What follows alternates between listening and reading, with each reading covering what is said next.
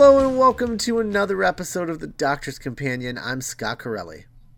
I'm Cassandra I'm Fredrickson. And Nick Jimenez. Nick's used to recording all of our other shows where he comes second. Oh man, I really am. My bad. um so we're back. We took a little little bit of a hiatus, but we kind of fell behind on episodes, releasing episodes, so I don't think anyone is going to really notice that much. but uh, today we are going to be talking about the Zygon two-parter, the Zygon invasion uh, slash the Zygon inversion, um, which is uh, I think they're both written by Peter Peter Harness. Well, part one is written by Peter Harness. Part two is Peter Harness and Steven Moffat, and they were directed by Daniel Nettheim or Netham. I don't know. Hope it's the second one. Um. So yeah, so we were really trepidatious about uh, the Zygons and how they are boring and weren't used that well in Day of the Doctor, and so we I think we were all just kind of like, uh, I don't really not interested in a two-parter starring those characters. Um, but I don't know about you guys, but one I thought and we're just gonna get into it because I don't we don't have any like preamble stuff to talk about. But I don't know about you guys, but two things struck me about this story. Uh, one, what like just a wildly different tone for the show. Um, mm-hmm. I don't think I've ever seen an episode of the show with this kind of tone. Weirdly, I, I think the, the closest I could equate it to would be like Pertwee episode, Pertwee era stuff um because it just feels like a very different show. And it's all like earthbound and it's and it's all like you know fields and government buildings. So it just yeah. it felt very like third doctor era to me. Um, but the but yeah just the tone of it for new who I, i've never it, it really is weird. It made it feel kind of like an event sort of. Um like it, it almost felt like it, tonally, it felt like like World War Z or something. Like it felt like a like a movie. It didn't feel like Doctor Who. And I don't mean that yeah. as in like it felt like a Doctor Who movie. I just mean like it it felt like a movie. Like not necessarily a Doctor Who movie because it doesn't didn't really necessarily feel like Doctor Who to me. It felt like Doctor Who like aping like World War Z or something. I don't know. Um, and then the other thing was that uh, I I still don't like the Zygons, but I think this is like the best possible story you could have done with the Zygons. But I thought it was weird that it was like a direct sequel to Day of the Doctor. That was weird. Um, I don't know. What did what did you guys think of it? Because I don't. I'm still. I'm not sure if I liked it or not. I don't think I disliked it, but I don't. I didn't love it either, so I don't really know where I fell. What what what, what about you guys, Cassandra? What did you think? Um, I think I'm in the same boat. Um, I I watched both of them back to back, um, so there wasn't like I didn't wait a week. I just waited and then just watched them. So, um, yeah, I, I don't know. I because I I really did, don't really care about Day of the Doctor. Yeah. And then I was like, oh, I forgot that was a thing. Um, and Zygons again, like they're not really my favorite, but I I didn't hate this one. Yeah. But I I didn't love it. Yeah. I I loved bits of it, but um, yeah, totally. Yeah. Like one scene in particular, which I'm sure we're going to talk a lot about, but yeah, I don't know. I'm just kind of lukewarm on it so far. Yeah. Hopefully, it kind of like emerges as we're talking about it. Yeah, exactly. Um, Nick, what did you think? Um, like like Cassandra, I uh, I watched parts one and two in succession. Mm-hmm. Um, because you know when when when Scott made the call, like, hey, we're not going to record an episode about part one. I was like, okay, well, I'm not gonna make watching the first one a priority. Yeah. Because you know I was really treating part one like homework. Right. Um, you know, because like I was like, oh, it's the Zygons and it's, a, you know, kill the moon guy, and I just, oh, like I don't, you know, I'll just watch them both in a row. Mm-hmm. and I I loved this. Oh, I just um this is these are these two episodes and can I can we just um part 1 is uh the the Zygon invasion I think the best part 1 of this series um m- meaning series 9 not the show. right. Um but you know like in a in a, in a season where it was always like I don't what that was okay. This one was like, oh my god, I, I'm so glad I don't have to wait a week because that would have killed me. Um, not so much like the the cliffhanger because it's like, you know, we all know Sheriff Woody's gonna make it over the chasm, but like, just the thing that I kept thinking about, because I, I totally agree with Scott, this is tonally so different from the show, and it's so much more like the kinds of shows that I enjoy that aren't Doctor Who um, because I don't watch a lot of, sh- and I was kind of realizing this, like, as I'm talking about it, but I don't watch a lot of shows like Doctor Who. Like, I don't watch Smallville or Arrow or The Flash or The 100 or anything on sci-fi. You know what I mean? Yeah. So I'm much, I'm much more of like a Mad Men, Breaking Bad, um, like Daredevil. Well, Dare, you know, Daredevil kind of walks that line. But so the thing that I kept thinking about watching this was like Homeland. Um, and it's kind of returning to the tone that I was really into at the start of The Magician's Apprentice, Yeah. where it's like UNIT and we're these humans and we're trying to make sense of this thing. But like I was all about like the ramifications and like, well, what does this mean? And do we want this truce to fall apart? And I was just like g- eating it up. And the Zygon inversion was, I mean, you know, I, I'm kind of, I'm kind of, I'm gonna go and just treat it like one big story. Sure. Um, but you know, best best acting Jenna Coleman's done in the show, best acting that Capaldi's done in this show.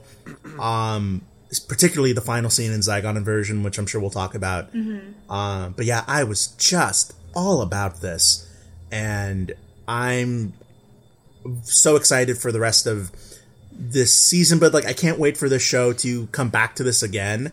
And I know that this isn't what Doctor Who is supposed to be or should be on a week to week basis, but it just hit my my fun center like whole hog.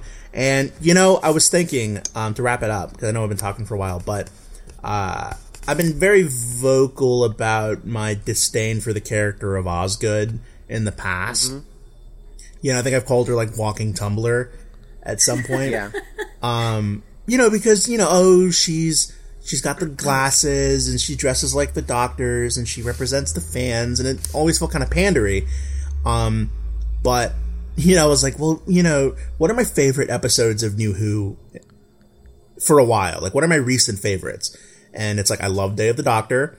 I love Death in Heaven, and now I love these two. And what do all those have in common? Osgood. and, and, um, this this uh, two parter, particularly the the second part, manages to not only make me not hate Osgood, but now she's like kind of one of my favorite characters on the show. And I think what they say about her as a character by the end of this two parter is kind of this like profound sort of statement about being a person. And I think this, I think Invasion Inversion and its use of the Zygons kind of makes big points about what it means to be a human on Earth in 2015. And I think, you know, that this writer kind of tried to make similar socio-political statements with Kill the Moon, but it was very blunt and heavy-handed. And this was equally, I think, you know, obtuse, but in a way that felt much more clever and um, compelling than Kill the Moon. So, yeah, I, uh, you know, two thumbs up. You know, who who'd have thunk it? I I really love the Zygon two parter. I I think I I will say that as as the two parters this season have gone so far, I think this is I think this is the most um wholly satisfying of the bunch. Where where like I didn't feel a drop off in quality one way or the other. Like it didn't I didn't feel like inversion was better than invasion or vice versa. So Yeah. like I, I, I whereas all the other two parters I felt very strongly that one was better than the other one. I don't feel that way with this, which is nice. Uh, I'll say. I think that I think that's really good because I, I don't.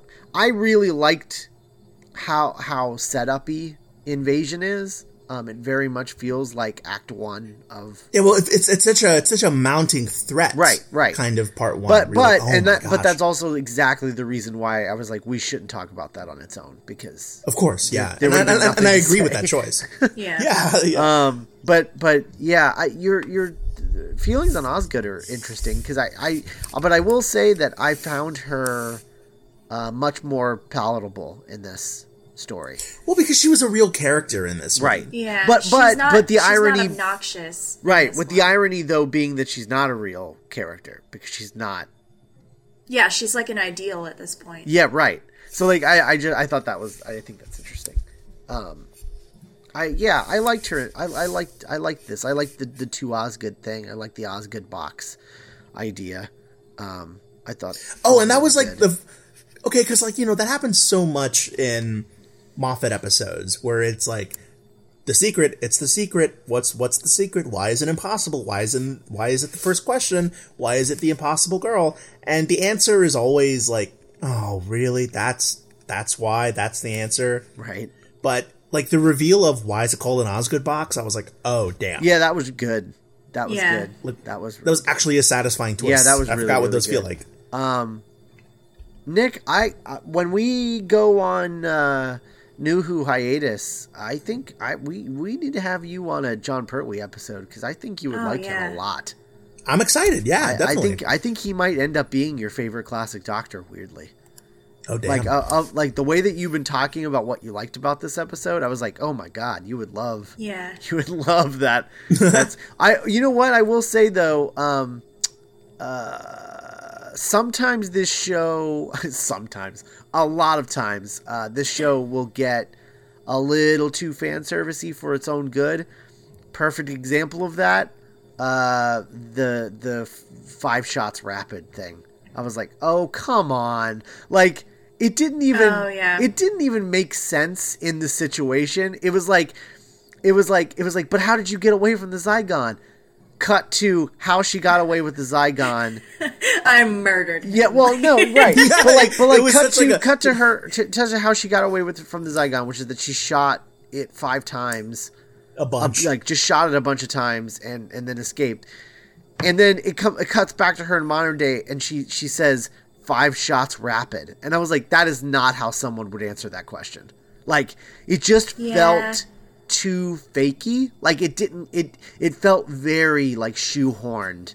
Like Yeah. like either Moffat or Harness were just like, wouldn't it be really great if we got her to say the thing?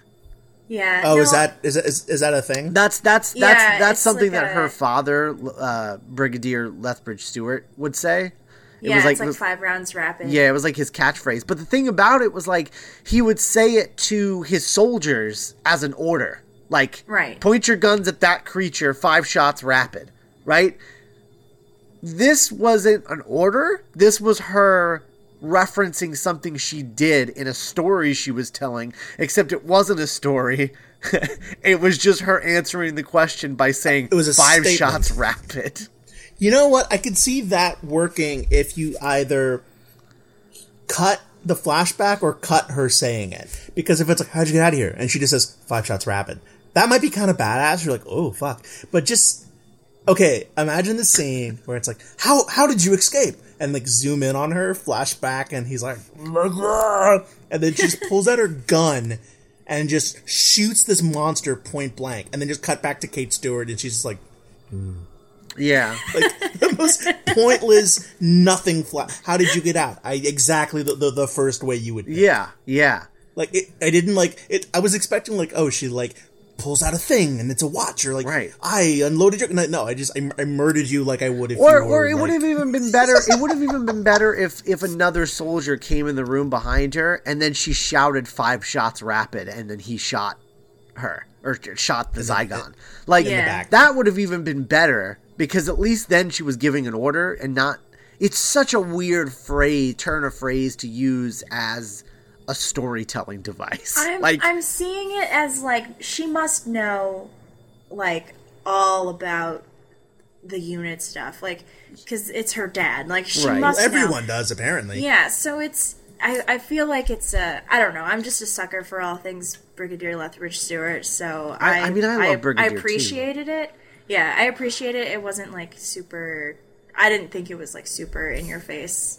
Oh, I But did. It I- was I- I literally, see what it was literally in your face. It literally cut to an extreme close up of her face as she said, five shots rapid. Can you imagine if it was like, how did you get out? I pulled out my gun and I shot it five times in the chest. right. But that's, I mean, that's what a normal human being would say in Yeah. that situation. Oh, I had a gun on my desk and I shot it. because I'm a soldier. But yeah, right. This is this is the military. We we have those. They're called guns. I know you don't Yeah, like I know them. you hate. I know you hate them. I don't know. you sure you, you sure hold them a lot for promos. Yeah. I don't know. That really like took me out of it. I was. um, I'm also kind of over the the Kate's dead fake out Yeah, because like Do they do that a lot? I haven't really noticed. Well, they've done it twice, and but they've been, it's been like big moments in both episodes, Yeah. and it's like you know, I think that was the other reason I didn't like it too was that it was like it was set up as a cliffhanger. like she's not dead. Yeah, it was set up as a cliff. Well, no, it wasn't just that. It was like it was set up as a cliffhanger, and it was just like, oh, how'd you get out of that thing? Five shots rapid. Oh. I Well, shot it. that's okay. such a pedestrian death for a monster in a Doctor I mean, Who but it- episode. I mean that's I mean that's just like oh that's that's that's just a classic Doctor Who like get out of cliffhanger Yeah. free card. Just like, oh no, the monster's coming with it. Good thing I have this gun. Like it's just yeah, that's that's there's a lot of cliffhangers in Doctor Who that are similar to that. Can you imagine if it's like, how'd you get out? And then the Zygon's like, "Grr," and then Kate, Kate just like pulls like a, a knife out of her boot, and it's like that saving, it's like that Saving Private Ryan scene with like the knife. Oh god. She just like slowly stabs this, and he's like, and then just like, just, I don't know. That's what I want. I want. Uh. and then just zoom out. Kate's like, I don't know. I just got out.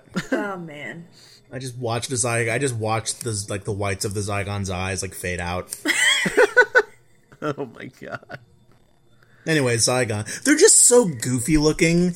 Um, I think they did a scene- good job of taking them really seriously though in this. Yeah, oh, definitely. But like, just that the the hidden camera shot of the guy who is turned back into a Zygon in part two, and it's just him like running, Yeah. like a wide shot. A wide shot of a Zygon running is just kind of inherently funny. You're gonna love classic Who. oh man, I can't wait. That's that's that's all it is is wide shots of monsters running. yeah, or like kind of ambling slowly across the countryside. Yeah, Yeah. a quarry. and people running Um, away terrified.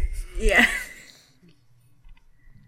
Um, I had a quite like I've been seeing a lot of um, like I've been making sure to stay away from like especially spoilery things online, but I was like kind of gauging the general reaction of each episode, like just whatever on Twitter, and I was seeing a lot of like people talking about the politics, and I'm wondering like, is there a specific political allegory that they're referencing, or is it just like a bunch? I was kind of I was kind of getting a lot of um oh well this is kind of talking a little bit about like specifically like the refugee crisis going on in the UK. okay.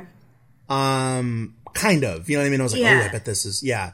Um yeah, and kind of like, well, like we belong here, or like, no, you don't. You came here, and we don't want you here. Get out. Yeah, and, Yeah. and they're and they're they're like they're they're coming here. The Zygons are coming to England and pretending to be citizens, and they're not. Okay.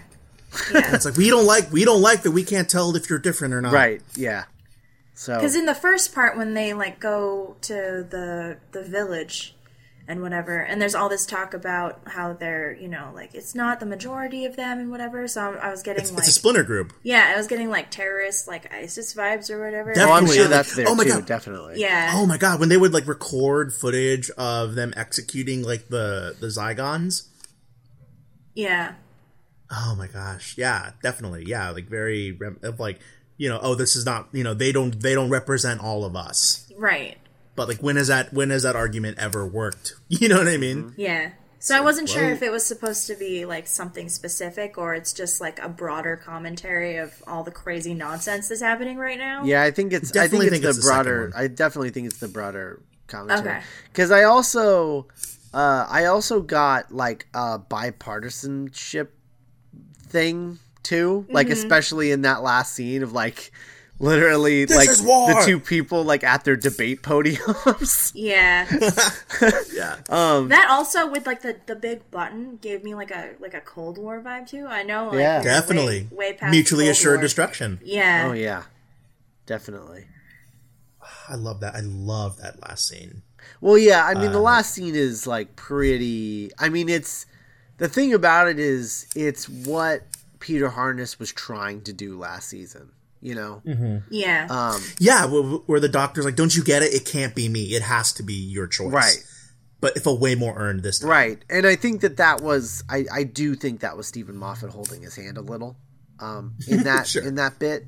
Uh, because I think I think Moffat knows that Harness didn't quite pull it off last time, um, and and I think that I also think that more than anyone else, weirdly more than anyone else, I think Moffat knows who Capaldi's doctor is. Yeah. Um, you know, whereas like with Matt Smith, it seemed like everybody kind of got it because he was a pretty simple character. He's Yeah. the cat. Yeah, He's cute. Right, exactly. But with Capaldi, he's a little more nuanced, and so I think Steven Moffat is taking more of a showrunner hand on the character this time. Um, Don't do it. yeah, he's Yeah. being he's being much more. He, I mean, he's doing his job better. I think. yeah. Yeah. Uh, No, He's it kinda- definitely um, it definitely translates way better here in this context than like don't kill the planet because you're gonna board a baby. Like right, no. right. Listen to me, women. yeah. Um, Also, can we talk about like how quietly um I don't know, I was watching the Invasion, the first part, and you know, you had Clara, you had Kate, you had Osgood, and you had um uh excuse me for being too sci-fi lady. yeah. Um and I was like, look at you, TV show with four women like walking around taking care of business. the thing that that's the thing that bugs me. It's just like everyone, people are still giving Moffat shit, and it's like, yeah. what are you really like? I'm like, here, here are four women. Yeah. Two of, all four of them not defined by like their sexuality or beauty. Sometimes Clara, but like, you know, talking about, you know, and like, oh my god, that scene with um Clara and the woman. I can't remember her name. I'm really sorry. I think her but, name is um, Jack. I want to say her name is Jack. It's it's But- a it's definitely a guy name. But when she was like, "Oh, well, it's because you're middle aged." Sorry, but everyone middle aged think the world the world's going to end. That was such a cool little like two humans talking moment, and I'm like, "Am I watching Doctor Who?" Yeah. Like this is great. Yeah, it was it Um, was really good, and like it it bums me out that like no one is giving Moffat credit because they've just they've written him off, and it's like he's learning, guys. If you would just Yeah. like uh, like you know take your umbrage hats off and just like pay attention, like he's learning. Well, because- he's like he's well, trying yeah. to be better. Like that's better than you can say for most showrunners. Like most showrunners would just be like, "Oh, you think I'm doing wrong? Well, too bad because I'm just gonna do what I'm doing because I'm better than you."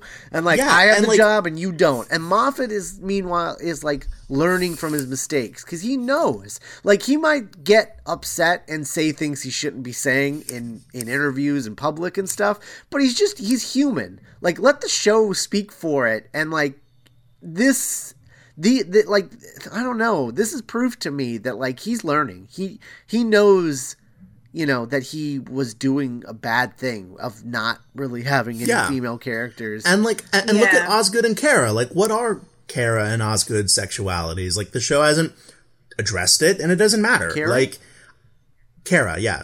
Oh, is Kara? Does Kara have a husband? Have they like addressed that Kara? yet? I don't know. you mean Kate? Stewart, Kate. Okay. Kate, sorry. Yeah. Um, yeah. Like, I just I, I like how it's just like you know this is our job. right. Right. Uh, and oh, what else? I was going to say something else really that I really liked about that. Um, but yeah, just all around, like, and then you know you, you start thinking about like Missy and freaking Ashildr from last week Yeah. Or two weeks ago. Yeah. You know, I'm like, oh wow, like this show's actually That's the thing. I, it's getting it's just like good. you know, Moffat's listening. Like he he is listening. Like and and not only is he listening, but he's like trying to actively change. yeah. But like no one Um, is giving the poor guy any credit. I'm like, is the show perfect? No. Like, and I don't think anyone. I think even if he stayed on with the next Doctor and the next Doctor was female, I still think people would be like, no, he's still doing it wrong. And it's just like he and it and it, and it it's just because everyone has written the guy off, and that makes me sad because it's like yeah. we all used to love Moffat when he was in small doses, you know? Yeah. Oh yeah, we thought he was a genius. Yeah. And and now now he's been deemed problematic and now he will never not be problematic. Well, yeah, and like problematic is sort of has become like kind of the scarlet letter of like the internet. Yeah. But the thing about problematic is problematic is flawed, and what's flawed? Art. Right. Like art is problematic. Like making a thing is kind of an act of you know sort of rebellion and exposure at the same time because it's like this is how I see the world, and there's this there's this moment I I, I wanted I, I was like oh I want to talk to Scott about this, but there's a part in part two where Osgood's glasses break. Mm-hmm. And the doctor's like, "Oh, here, take mine," and he hands out the Sonic sunglasses. And she's like, "Wait, that doesn't make any sense. Like, why? How, how could sight be Sonic?" And he goes, "Like, it's silly. yeah. What, why? Why does it have to have a point? It's just fun. I once invented an invisible watch." And I'm like, "That is absolutely Moffat talking to the audience." Yeah. He's like, "Yeah, it's just it's stupid. It's I think it made me laugh. I don't know, frick." you Yeah, know? right. And I was like, "That that's awesome." Yeah. No, I actually I did I did like that like sort of like call out of just like eh, just, just whatever it's fine because i mean i don't i don't i don't like it i think it's i think it's i think the sonic sunglasses Sure, are yeah. stupid but yeah. the fact that he's he's like being like it's it's just stupid it's whatever like who cares and it's like yeah i guess Yeah. you know And even Osgood was like, "All right." yeah Um, I actually kind of have had, and maybe this is me.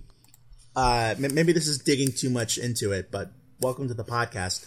Uh, uh, I kind of okay. So you know how we were kind of we watch this show a lot, and we kind of psycho. We kind of like evaluate Moffat a lot on this show, Yeah. like psychologically and emotionally. Um, and so you know, there's this kind of like sometimes it seems like he's like lashing out at the fandom, you know. It's like I don't like the fans, I don't like the internet, you know, kind of the grumpy curmudgeon, you know what I mean? But I think Osgood and his relationship, the way he writes Osgood, is kind of him like making peace with the fandom right and like kind of like you know what I I respect you. I you are you you are kind, you are smart, you are important. Um and uh and it was kind of this like you know the moment where the doctor was like, "Hey, I'm a big fan of you." Was kind of like, "Oh, yeah." Like, Yeah. yeah. Because I she's am not a she's not a caricature in this one. She's actually given like a full fledged purpose, and Yeah. they kind of yeah no I it, she is an ideal, and I think that I like that he's kind of like making peace, making his own peace with like okay you know I know that we exist on two different planes, but maybe we can get along. I'm a fan Yeah. of the fan like yeah I like that Also, headcanon, that's his real name. He told her his real name. Basil. Basil. His name is Basil. what did he, ba- basil funkmaster or whatever he said it was D- oh, I love Dr. Disco. yeah dr disco Doctor Disco. Dr. uh, Dr. Funkenheimer or Dr. Funkenstein. yeah. right That was great too. um Um, great, great acting, great double acting by Jenna Coleman. yeah Oh my god. she's very good Bonnie, Bonnie was great. My god. I have such a like crush on the evil alternate Yeah. universe female character of the lead actress. Like always. Always, always. Oh, yeah. She's so good. evil, evil Willow. evil Willow, like with DS9, like Evil Kira, like oh man. But yeah, no. Bonnie was so good. She like her voice changed. Like when she was having a conversation with like Bonnie and Clara, like you could tell who was talking. oh yeah um, It was so like nuanced and like surprising, and I'm just like, oh, this is clearly the best part of the whole thing. Um, You know who else to? Sorry. Oh, sorry. You can- Oh no no no! Go on go on please. Oh, I was gonna say that and um, Capaldi's speech, which I'm sure we're gonna talk about eventually. So Oh, his Emmy moment or yeah, his, his, his BAFTA moment. yeah, I was I was gonna say another another great um actress when it comes to like two people in the same skin is uh Billie Piper. yeah. Oh, yeah. I always thought Billie Piper was really good at playing like oh my gosh when she was um, she was good with accents. yeah she's just she's just good. Yeah. I, I sounded like someone else on the show, but never mind. Uh, she's just good. Um. So, uh, yeah, the uh, uh, the the the Bonnie stuff was was excellent. It made me want them. To, I'm just like, it's like watching this and like watching the Bonnie thing happen. Um, it just made me think like, wouldn't it be just just totally badass if they did a sequel to uh, Inferno? Oh my god. Holy mother of muffin tops. That's amazing. Right? oh man. Anyway, we should watch that one with Nick. Yeah, that'd be a good one. Um, yeah. Uh, Yeah, Inferno. no, like- Inferno is an episode from uh, the third Doctor's first season, uh, in which he, he using his broken TARDIS, he inadvertently ends up in a uh, an evil mirror universe. So good. Where everyone has goatees. Um, you're not far off. Nice. Uh, Some someone does have an eye patch. Yes. and it's and and his companion at the time is like a like a like a frau like a frau like a like just like a Like, like Fraulein. yeah like a Fraulein like it's soldier Fraulein chick I don't know it's awesome um but yeah they should do it. they should do a sequel of that that would be really cool Yeah, all the Bonnie stuff, um, it just was like a window into the alternate universe where Clara is actually the master, and that's how she. And she could have she could have pulled it off. Yeah, oh yeah callbacks. absolutely Okay, so this is me being dumb. Um, so are we to infer that the the the quote third Osgood is is that Bonnie? yes Yes. Okay, cool, cool. I just want to make sure that I was I, I actually got that Right. Actually, um, I remember we were we were really up in the air about how they were going to bring Osgood back, and uh, I actually think they did an um, like an incredible job of Totally, of I, that I, I thought that too because I was so like, oh, it's gonna be dumb, it's gonna be stupid, and then I was like, oh, wait, no, that's actually like really good. yeah. No, when when the episode just starts with the with the two Osgoods, I was like, oh wait, what what? and then they're literally just explaining why there's two of them, and it's like, oh, and one of them died. Oh, that's good. I love the line where uh, Kate was like, "Oh, uh, when the first Osgood died, the second one went insane for months and ran away." I was like, "Where's that flashback?" she was just like, "Ah, she's dead." I'm running away to Arizona. So let's talk about that last scene. The Capaldi the Capaldi speech. oh, oh my God, that was his. Um, I think that was his. The Pandorica opens moment. Oh yeah. Yeah, because it's like a very yeah, because his would be a very small moment, as opposed to the Eleventh Doctor, Yeah, who just, would just be you just you just insanely over yeah. the top. Look, look at my penis. it's so big. I'm the eleventh doctor, and uh, no, but you just you really felt his like frustration and like his he just he was so tired. Uh huh.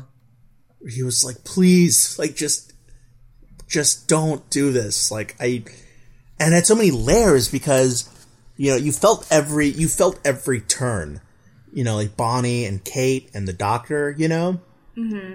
and oh my gosh when he was like she was like you don't know like i don't you even i know what i'm talking about i was john hurt once and like i had to do so much crap and like talk about building on the universe of the show like because like you realize that like oh my god i've been watching the show for nine years so I know that he, he knows what he's talking about. And you know what a way to make the Day of the Doctor have weight to it. Yeah. Mm-hmm. Because like I totally missed when he was like, you know, I was standing in front of a box once with a button, and I was like, oh, oh my god, I wasn't even thinking about that, but you're totally right. Mm-hmm. And just like, what a great use of the show, Mm-hmm. Like to add muscle to this like kind of small story. Yeah, I was really surprised at how much of a direct sequel to Day of the Doctor this was. but in a way that didn't feel like, you know, like this mattered, this mattered, this mattered. You know, kind of like we were talking about Fires of Pompeii. Yeah. where it's like giving a mediocre episode unwarranted weight. This was giving an episode that you know, like you know, some people like me really like, but other people are you know mixed to negative. Right. But if, in my opinion, at least, it gave it weight in a way that felt earned and organic. Yeah. Well, because it was emotional weight, not Yeah. plot, Plot weight. weight, yeah, totally, Yeah. totally, totally. Yeah. Yeah, like you were talking about um, how in this this scene, like it expands and draws from like basically like the nine years we've been watching this character, and like not making it matter from like a plot perspective, but definitely making it matter from an emotional perspective, which is what like it just there's so much weight, and I just never really thought about it. Like, oh yeah, it's nine seasons, but like it's nine seasons, and for them to like draw on all of it and just kind of like have it concentrated in this tiny like this moment of all moments like it's really it's uh so good Yeah, the eleventh Yeah. the eleventh Doctor always felt like the mission statement of the eleventh Doctor's era was what does the Doctor mean to the universe? You know? And it was just and it was and it was all like it was all sort of um Prophecies. well yeah well right, but but I just mean like it was all about uh it was really about like what what the doctor meant to Moffat and what it mean like Doctor Who as a show means to the fans and it was this whole thing that he was doing because mm. of the 50th anniversary you know so like it mm-hmm. it sort of that that ended up being what the whole 11th doctor era was about was like what does the doctor mean to the universe with the 12th doctor it really feels like Moffat is trying to figure out who this guy is. Like, on a deep emotional level, like, who is this guy? Like, no mysteries, let's peel it all back. Who is this guy? Like, who is this guy when he's just by himself on the TARDIS? We get so much of that now. Of like Capaldi just by himself on the TARDIS. Like, you know, who Yeah, who, just- who is this playing- guy just- when he's not on an adventure? just playing Amazing Grace on his guitar. Right. And I just I just I think that that's really that's a really great place to take the show because it's something that we haven't done before. You know what? I, I just saw Spectre yesterday, and so sorry. Yeah, no, and it was you know it was hella boring, eh, but it was really beautiful shots, and Daniel Craig is just a, a just just just just just great. um, I love him. He's my Bond. But you know, it's been no secret that Steven Moffat has an interest in taking over Bond. Yeah. and you know, walking out of Spectre, for better or for worse, they kind of leave the franchise with an open slate Yeah. you know, Spectre ends, and they have to be done with the the continuity, so to such as it is, Right. from Casino to Spectre. Like they kind of they kind of close the book on it for better or for worse, mostly worse. Yeah. Which is Um, why I really don't want another uh, Daniel Craig James Bond movie. Yeah, it would, but would if we just do feel, get another- it would just be feel, feel like this weird like offshoot thing. Yeah, but I also would be deeply depressed that the last time we saw Daniel Craig as Bond was that BS last shot in Spectre. Yeah, well. Um, but so my thing is, I would be totally for Moffat getting Bond and not even being like an ironic little punk now.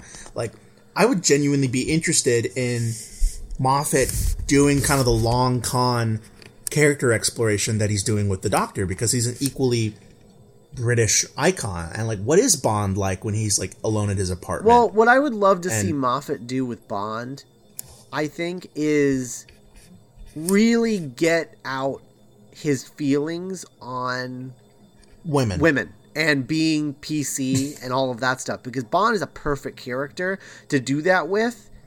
And Because he's so right, antiquated. right, exactly. it, it would be a perfect way for him to sort of like bridge that gap for himself as a writer and Yeah, get like, all what- of yeah. that out of his system. Like- and like not not in a way where it's just like oh just make just make bond just because bond you could just you can bond is like garbage. You can just you just throw all your garbage on bond and it's fine. No i just mean like i want him to say something intelligent about it and like critically look at himself as a writer but use bond as the tool to do that through Yeah, because it's Yeah. like Bond. Bond, you can't you can't make a funny remark about him being Chinese after you kill him. Yeah. even though he's a but he's a henchman. I, I- no Bond, you can't, you can't do that. right what? What? What? What? yeah but like i just think And I like I like that we can see him slowly becoming more self-aware as a writer too. yeah Like he's not all up his own like butthole about everything. He's actually like, "Oh, I was wrong. Let me examine this." yeah You know? Yeah, yeah without without being like without selling out his quintessential moth, which we love at the end of the day. Yeah, yeah. He just I- this this I you know Moffat's just really. We could write a book on this guy. Yeah, I mean the the like him impressing me. I guess I guess my guard went down last season, yeah, because it was we weren't on the defensive anymore. right? And then this season now I'm just like, oh, this is this is all very this is all quite good. Mm-hmm. He's he's. I just I love that we're like he's just it really feels like Moffat is just like bearing his soul this season, um, which makes me think that he probably only has one more season in him after this. I can't imagine him going Yeah. past that. What- which, by the way, what more do guys, by the way, great news. Uh, it, it the the show has con- has been confirmed for series ten next year. Oh, thank God. yeah, next year. Have you heard about what's been going on with Capaldi? No. Um, so I think I believe this on Entertainment Weekly, I think, but uh, Peter Capaldi is a busy guy. Um, he is uh, currently uh, hoping to direct a movie based on his days in the uh, the punk scene with uh, with Craig Ferguson, Sure. Okay. like a movie about his band, and he's also signed on to direct uh, two episodes of Veep next season, uh, which was created by, of course, Ar- Armando Iannucci of the Thick of It fame. Right. Uh, so he's requested, and you know, you know, uh, guy's fit as a fiddle and and you know, handsome as hell, but he's kind of an older gentleman, and um, so he's requesting, or I, there there were rumors that he's requesting that the BBC shorten the episode count to like six to ten. Oh no, I've heard that it was it's like Moffat said that it's twelve in a Christmas special. Uh, okay, well then he didn't get his way. So my my my what I imagine is that it'll be his last season. That's what I think. Yeah.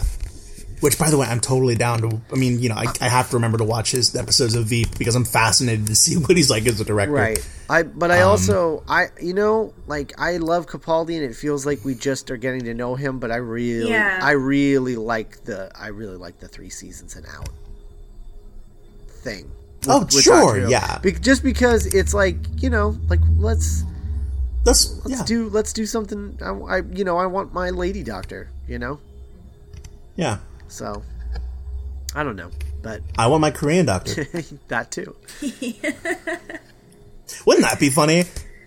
I mean, I don't know. Like, I feel like no one's been like, "Where's our?" Kor-? And then like he just responds, and it's just like John Cho. Hey, I'd, I'd watch that. you I know mean, in it's three, Doctor Who. I'd watch it, but you, you know in three Harold and Kumar movies, I never kissed anyone. Doctor Who, turn in next season. Is that true? That's true. In three movies, Harold uh, uh, Harold never uh, kissed anyone. That's a bump. Wasn't he dating someone in the second one? He was married in the third one. And he never kissed his wife? Peop- international audiences don't like to see minorities kiss women. But they are minorities.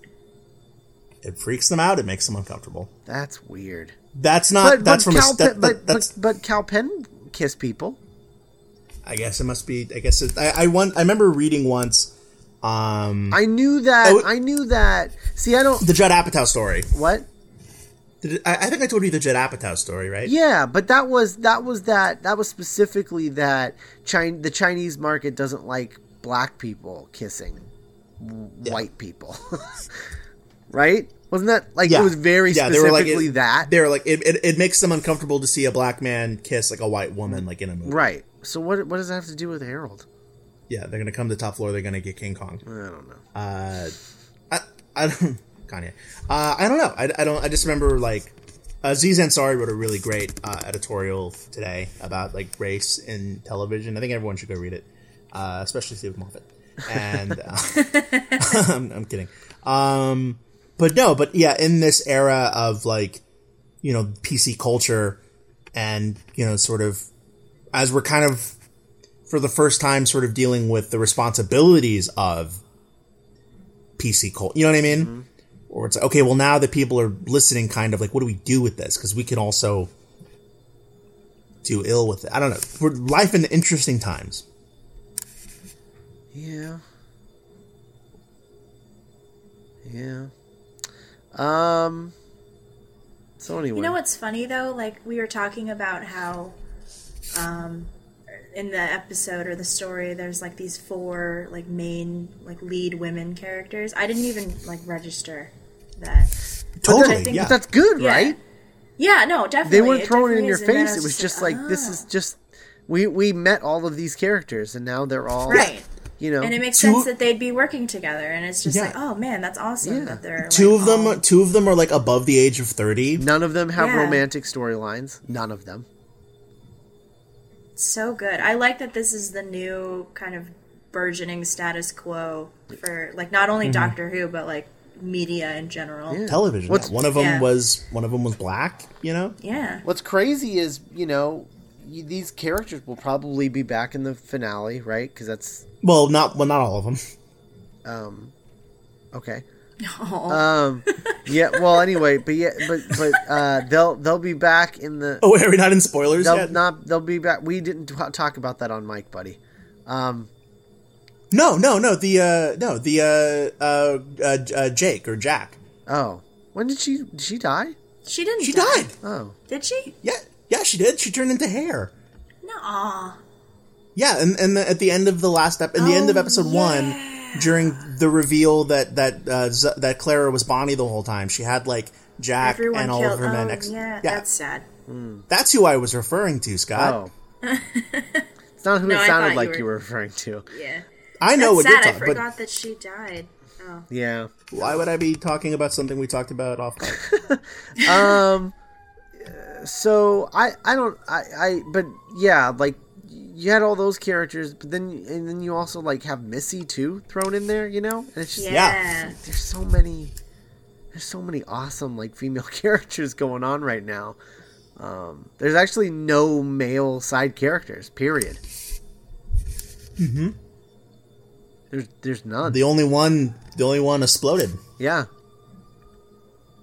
There's there's none. It's weird. Isn't um uh I always forget his name. The the street artist kid from last season. Oh, Is he Eggsy. Eggsy, back? yeah, He's, he's coming back in the What's his- episode what- after what's next his name? What- I don't what's his- remember. what's his stupid name? It's not I forget what it is. Flopsy. His name's Flopsy. It's something. Yeah, it's something like that. Um, Mings. no, it's Rigsy, not Ming- Rigsy, Rigsy. Rigsy. Okay. Uh, I, I, and I didn't artful look that up either. I just remembered. Um, Nice. yeah. So, but yeah. So Rigsy's coming back, but I mean, I don't. He's not gonna. I, I don't think he'll come back again after Clara's gone. Okay. You know. Yeah. Um, I don't know, but he seems like he's like Clara's Craig. oh. Um, oh, Okay, wait. Okay, I, I have a question. Yeah. Um, Clara's um school child, um, Ramjeet. What was his name? I don't know. The little Indian boy. Um, I've, I, but we know who. I'm, but we know who I'm talking about. I don't know who you're talking about. The little Indian boy that was like, I can't find my mommy Oh, and in daddy. this and Clara's- episode. Okay. Yeah, in this you episode. like said Claire's a school teacher, so when you say her her s- her, her like her school her child. school child, I think of her students, and I was like, I don't remember. Well, that was her student, right? No. No, it's just someone that lives in their apartment building. Uh, okay. Yeah, she teaches high Um, school level. Okay. That that kid was like five. Okay. Um, Anyway, what about him? Did he? Did he die? I mean, he got turned into a Zygon, so yeah, I guess so. So it's worse than death. Yeah. He got replaced.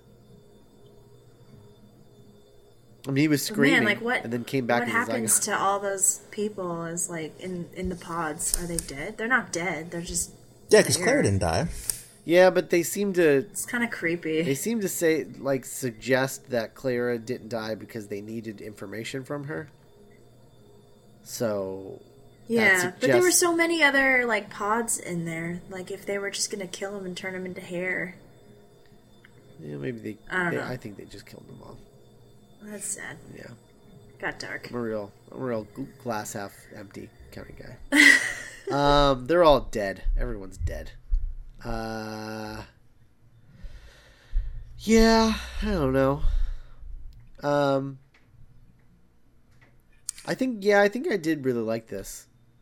The more the more we Yeah. talked about it, I think I think it is a really solid, really solid episode. I wish I'd had time to watch it again before we recorded, um, so I could have had like a stronger, stronger thoughts, I guess.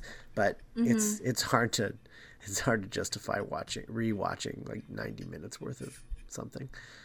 Um, yeah. So I yeah I really liked it. Uh, next week is the uh, uh, Sleep No More, the uh, found footage episode. Cool. Um, Written by Mycroft. Yep, written by Mycroft, which it doesn't look as found footagey as I was hoping it would. yeah. Yeah. I was like, It's is- kind of is like- that, is that the found footage? But I guess It kind of reminds me of like the the end of Watch School of Found Footage, where it's like, hey, we have this awesome film quality camera. Yeah. Yeah. And they can get away with it because it's taking place in the future. So it's like, oh, yeah. Yeah. In the future, all cameras. This is the iPhone 6P.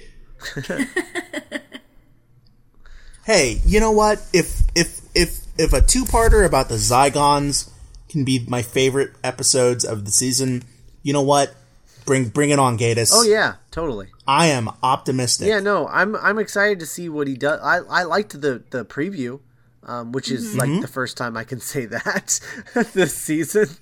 Because the previews haven't been super great. Like every time we've seen a preview, we've all been like, meh, meh. um, so I, I really Write it like down. the preview. The Doctor's Companion is excited about a Mark Gatiss Yeah. episode. Beyond, I mean, beyond the uh, disapp- the initial disappointment of the found footage that's not found footage. Sure. Yeah, I, I, I, I thought the episode, like the, the preview, looked pretty good. Um, Mm-hmm. That being said, I am I am way more excited for Face the Raven, Oh, sure, yeah. but Rigsy, Because, uh, yeah, Rigsy. Good old Rigsy. good old Rigsy. Allow it. Um, also, uh, Daniel Daniel Nettheim really directed the hell out of this. Good oh, episode. Yeah. This is it's. I still I just can't get over how different this feels. I liked all the um like the sneaky camera shots. Yeah. Like you know how it's like half covered by a wall or something. Oh, yeah. kind of like peeking around. I really liked that. I think it added to the like the para, paranoia and like the the tenseness. Oh my gosh, the scene where the Zygon was the army guy's mom. Yeah, Oh, that was so great. yeah. It was it was pretty messed up. Um, and and it was it was really good because the also the lady soldier was the the sane one in that situation. Yeah, she was like, Yeah. She was the non-emotional one. Man, see, these are these are all really good choices. Take that, Tumblr. Uh, um, you know what else I, I think, and I, and I have to give it up to to Nettheim for this. This, th these episodes felt really big, like really big. Like I was I was equating them with like you know being films. Like they- they feel Yeah. Yeah. really cinematic, which is really surprising because really think about what was What in happens? these episodes. I know there were maybe like five sets. They were so small. like maybe. It was so small. It was a cave, a warehouse room that we've already used before, like from Day of the I mean, Doctor. Yeah, the the the big emotional finale was the Doctor talking. Yeah, a living mm-hmm. room. with one person in it watching TV. God, that was so cool. Like the dream sequence. Yeah. Ah, it's man. Wow. Nothing nothing nailed it. He really did. He should. Uh, he should. He should direct. Um, Let's see if he directed uh, any other episodes. I'd be really into an, him directing an episode of Sherlock. Oh yeah, he'd be really good for that. Um no. This. This. This is yeah. these are these are his first Doctor Who stories. Wow. Well, I hope he sticks around, Yeah. Yeah. No kidding. like Toby Haynes. Um. Maybe he'll become uh, Moffat's new like go-to director. He'll replace cool. uh, Rachel Talalay because Rachel Talalay seems to be that director currently. You know, he goes Mm-hmm. through like phases of directors. He's like, "You're you're my you're my guy." I don't like you anymore. Go, go away. Go direct a series based on a celebrated book.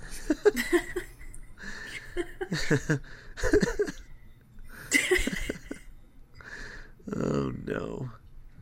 Um, yeah, I'm just like looking over, looking over his direct directing credits, and man, he has a weird career. Yeah. as a director. Yeah, he he directed. Uh, he directed like the only thing that I I recognize on this list is he directed seven episodes of Last Man Standing, oh, which is weird. Oh, it's not even that Last Man Standing. Yeah, I don't even know what this is.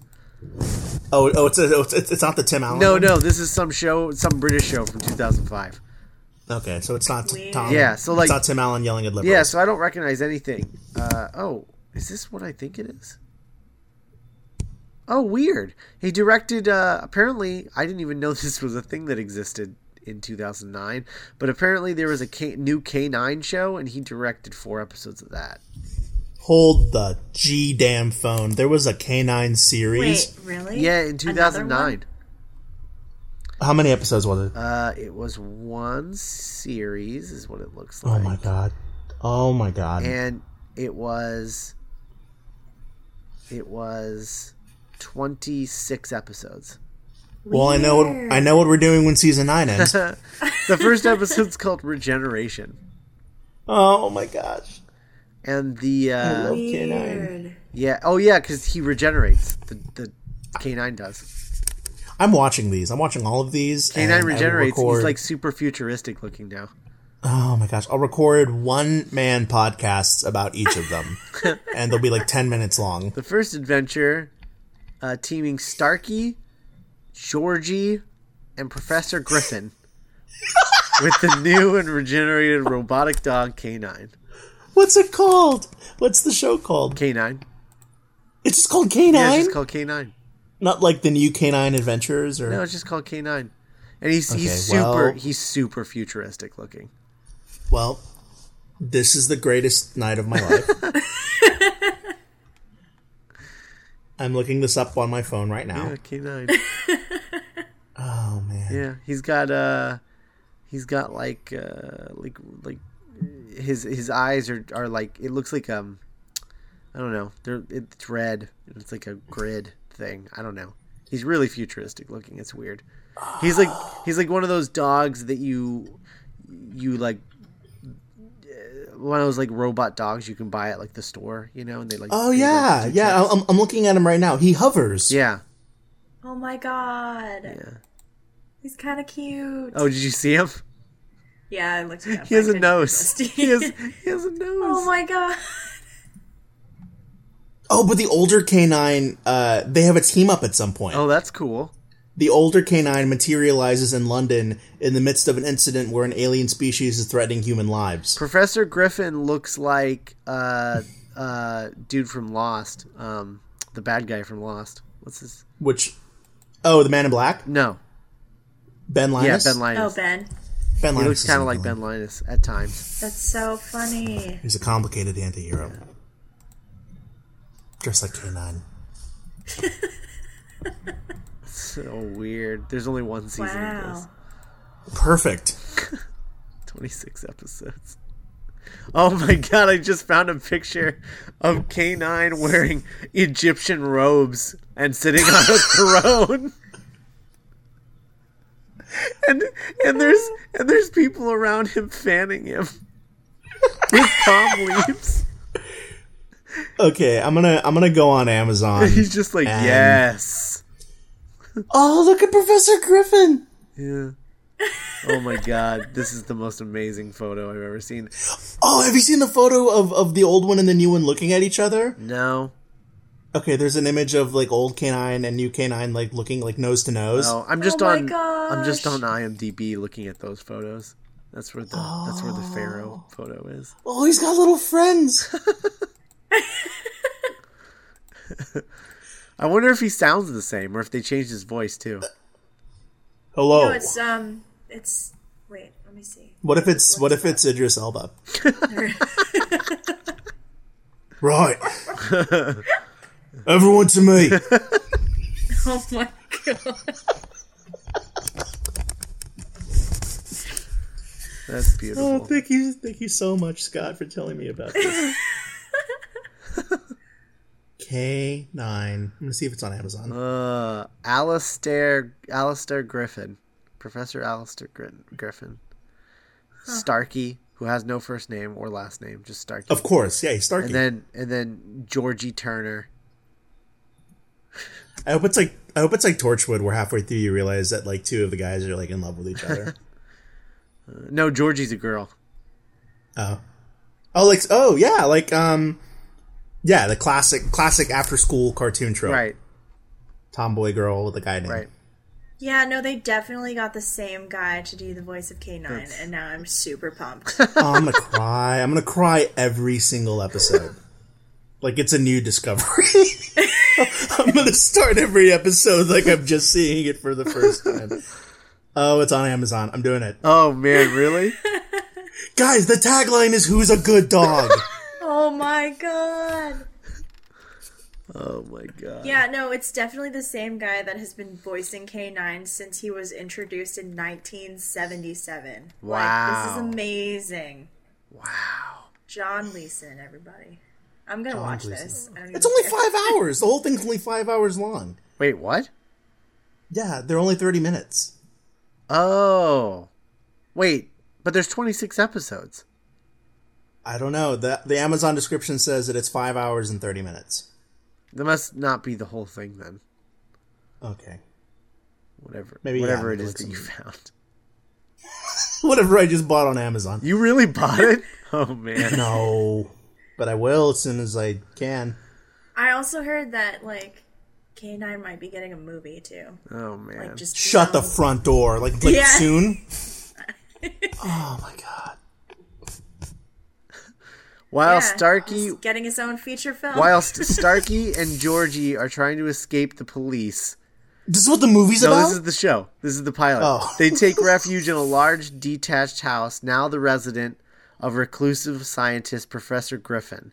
They come across two Jek- Jixen warriors and a robot hmm? dog, K9 Mark 1. After the ensuing battle with the Jixen, K9 regenerates. Wait, why isn't why isn't K9 with Sarah Jane? Well, because Sarah Jane died. But she didn't die until. Oh, yeah, I guess she did die in 2009. Yeah. Wow, 2009. That was so long ago. I can't believe she's been No, gone. no, that- no, no, no, no, no. Wait, wait, wait. No, I'm pretty sure it was 2011. Yeah, because she was she did an episode with the Eleventh Doctor of the Sarah Jane. Well, the Yeah, thing, yeah, although, yeah. but the thing, remember, uh, Cassandra, the thing that's weird about K9 is that he's owned by, like, he's owned by the creator because the England does Right, weird yeah. stuff with their. oh, he thing. oh he's like Saul from Breaking Bad. Uh, what? Like like like I mean like the character the, the writer that wrote the first script with K9 in it technically owns K9 or like has ownership over K9. yeah. Yeah, like- yeah, yeah. He. That's how England works. Um, because the because Terry Nation owned the Daleks for a really long time, Yeah. Um, which is why there's like Dalek movies and stuff. It's weird. Dalek fever. Yeah, oh my god. Okay. This so, is the s- this is the story of what became of K9 after he left Leela and Gallifrey behind. Yeah. So the Says an Amazon K9 review. movie, the K9 movie is pretty Okay. much like a continuation of the series. Oh, okay, so we have to watch the show first. Yeah, and he goes up against o- Omega, which is awesome. What? Or, yeah, Are you serious? it's gonna be K9 Timequake, which I think is amazing. oh my god! Is that the name of the movie? yes, K9 Timequake. What? Dog. 2017. It's gonna be like exclusive to the UK, but I'm sure we can find it. Okay, well, I'll be going to England twice in the next two years. Oh man, that's insane. Wow. Wow, this podcast took a left turn. Yeah, I mean, look, we find out there's a K9 show. What can you do? uh, so anyway, um, the director of this directed four episodes of the K9 show. I'm sure they had a very similar subject matter. I'm sure they do. Uh, if you have thoughts you want to share, uh, find the post for this episode on the doctorscompanion.us and leave a comment, or you can send us an email at tdcpodcast at gmail.com. If you're on Twitter, if you're on Twitter, follow at TDC Pod so you'll know the second a new episode hits, or follow our personal accounts. I'm at Scott Corelli. Nick is at Nick M. Jimenez, and Cassandra is at Darkhearted Rose. If you like the show, do us a favor and leave us a review on iTunes. We'll give you a shout out if you do. And if we actually haven't had a new review in a really long time, so it'd be really cool if you guys would go do that. That'd be awesome. And of course, most importantly, be our street team. Tell everyone about us. Just everyone. Just just strangers on the street. I don't care. Tell them. Yeah. Um, Zygons. and uh, that's it. Uh, next time. Uh, oh, and, and check out check out uh, Back to the Future Minute, Nick and I's other podcast where we uh, analyze Back to the Future minute by minute. Cassandra was on a week's worth of episodes. It's a daily podcast. Yeah, it was fun. Yeah. Um, we're we're we're uh, we're in the middle of three straight weeks at at Twin Pines Mall. Um, three weeks. Oh yeah, Four 'cause weeks. that scene's long. Yeah, we're we're we, we're we're at Twin Pines Mall for a really long time. I think this is actually our third week at Twin Pines Mall. We've still got another week to go. Jeez. Yeah, it's crazy. Good to hear. Um, the only special feature on the K9 series DVD box set is an interview with K9. Perfect. Worth Um, it. also, also check out Not Writing, Nick and I's other podcast. We just had a new episode, so listen to that. Yeah, a live episode. yeah, we were so in to speak, person, looking at each other. It was weird. for a long time. Um. all right. Well, that's uh, that's it. We'll be back. Uh, we'll be back next week with Sleep No More, which I believe is not a two-parter. Yeah, yeah, Face the Raven and and yeah, yeah, and Sleep No More like individual. Yeah. So uh, well, we should have we should have plenty to talk about next week because it'll be a whole story. So that's good. All right. Goodbye, everyone. Bye. Bye. See you in time.